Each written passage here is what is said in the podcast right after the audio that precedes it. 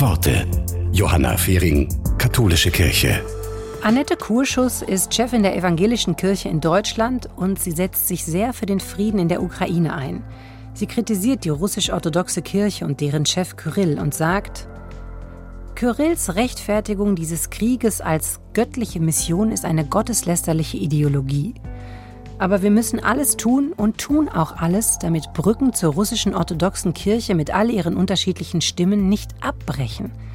Brücken, die wir brauchen, um wieder ins Gespräch miteinander zu finden. Wir sind uns ja einig darin, dass keine Waffe alleine Frieden schafft. Um Frieden wiederherzustellen, müssen wir miteinander reden.